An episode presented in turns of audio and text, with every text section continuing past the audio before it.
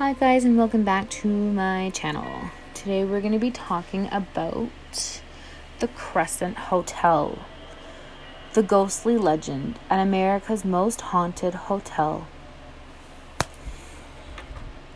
For decades upon decades, the stories of the Baker years at the 1886 Crescent Hotel have been told.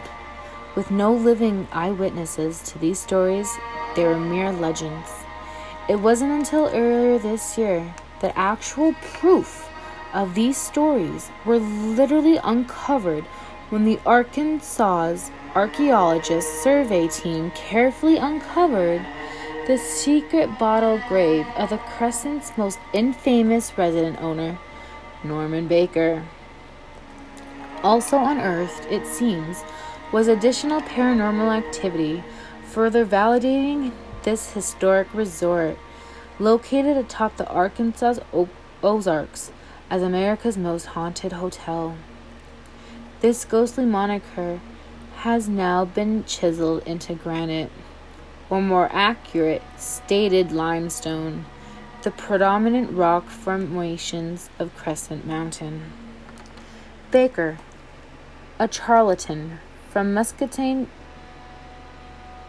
Indiana, owned the hotel in the late 1930s when he opened the structure as a cancer hospital where promises of a cure filling the hotel with suffering victims of the disease.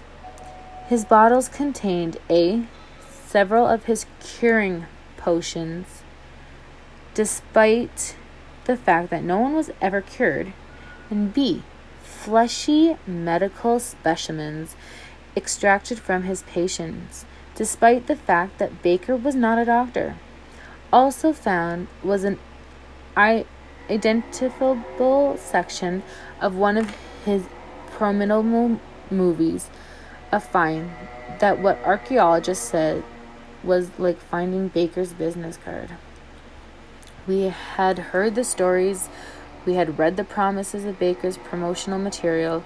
We had even seen his poster where he proudly displayed his bottled cures and bottled tumor extracted from his parent, his patients.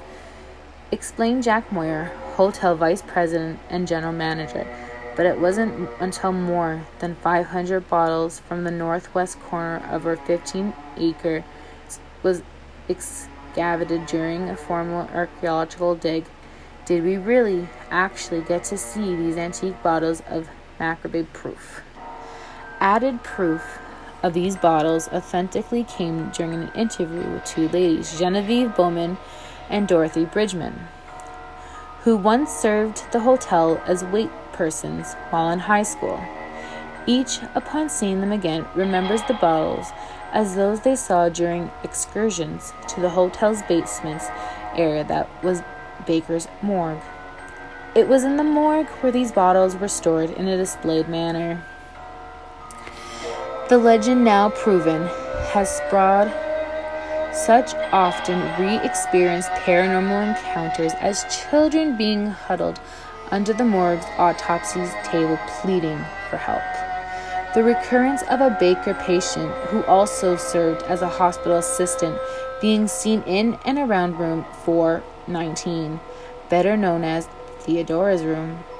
The early morning, loud speaking of wheels in the third floor corridor, accompanied by sightings of a nurse pushing a corpse laden gurney down the hallway only to see it vanish into thin air. And the numerous conversations with former patients by way of responses via an EMF which is an electromagnetic field ghost meter during paranormal investigators.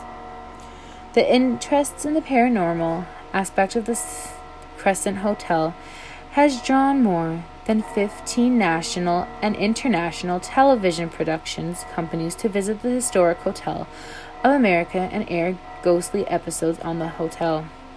Two such notable programs are the Travel Channel's Ghost Adventures and the Sci Fi Channel's Ghost Hunters. With the airing of each episode, ghost aficionados flocked to Eureka Springs to see firsthand the hotel and now its bottle find. Our numbers are growing.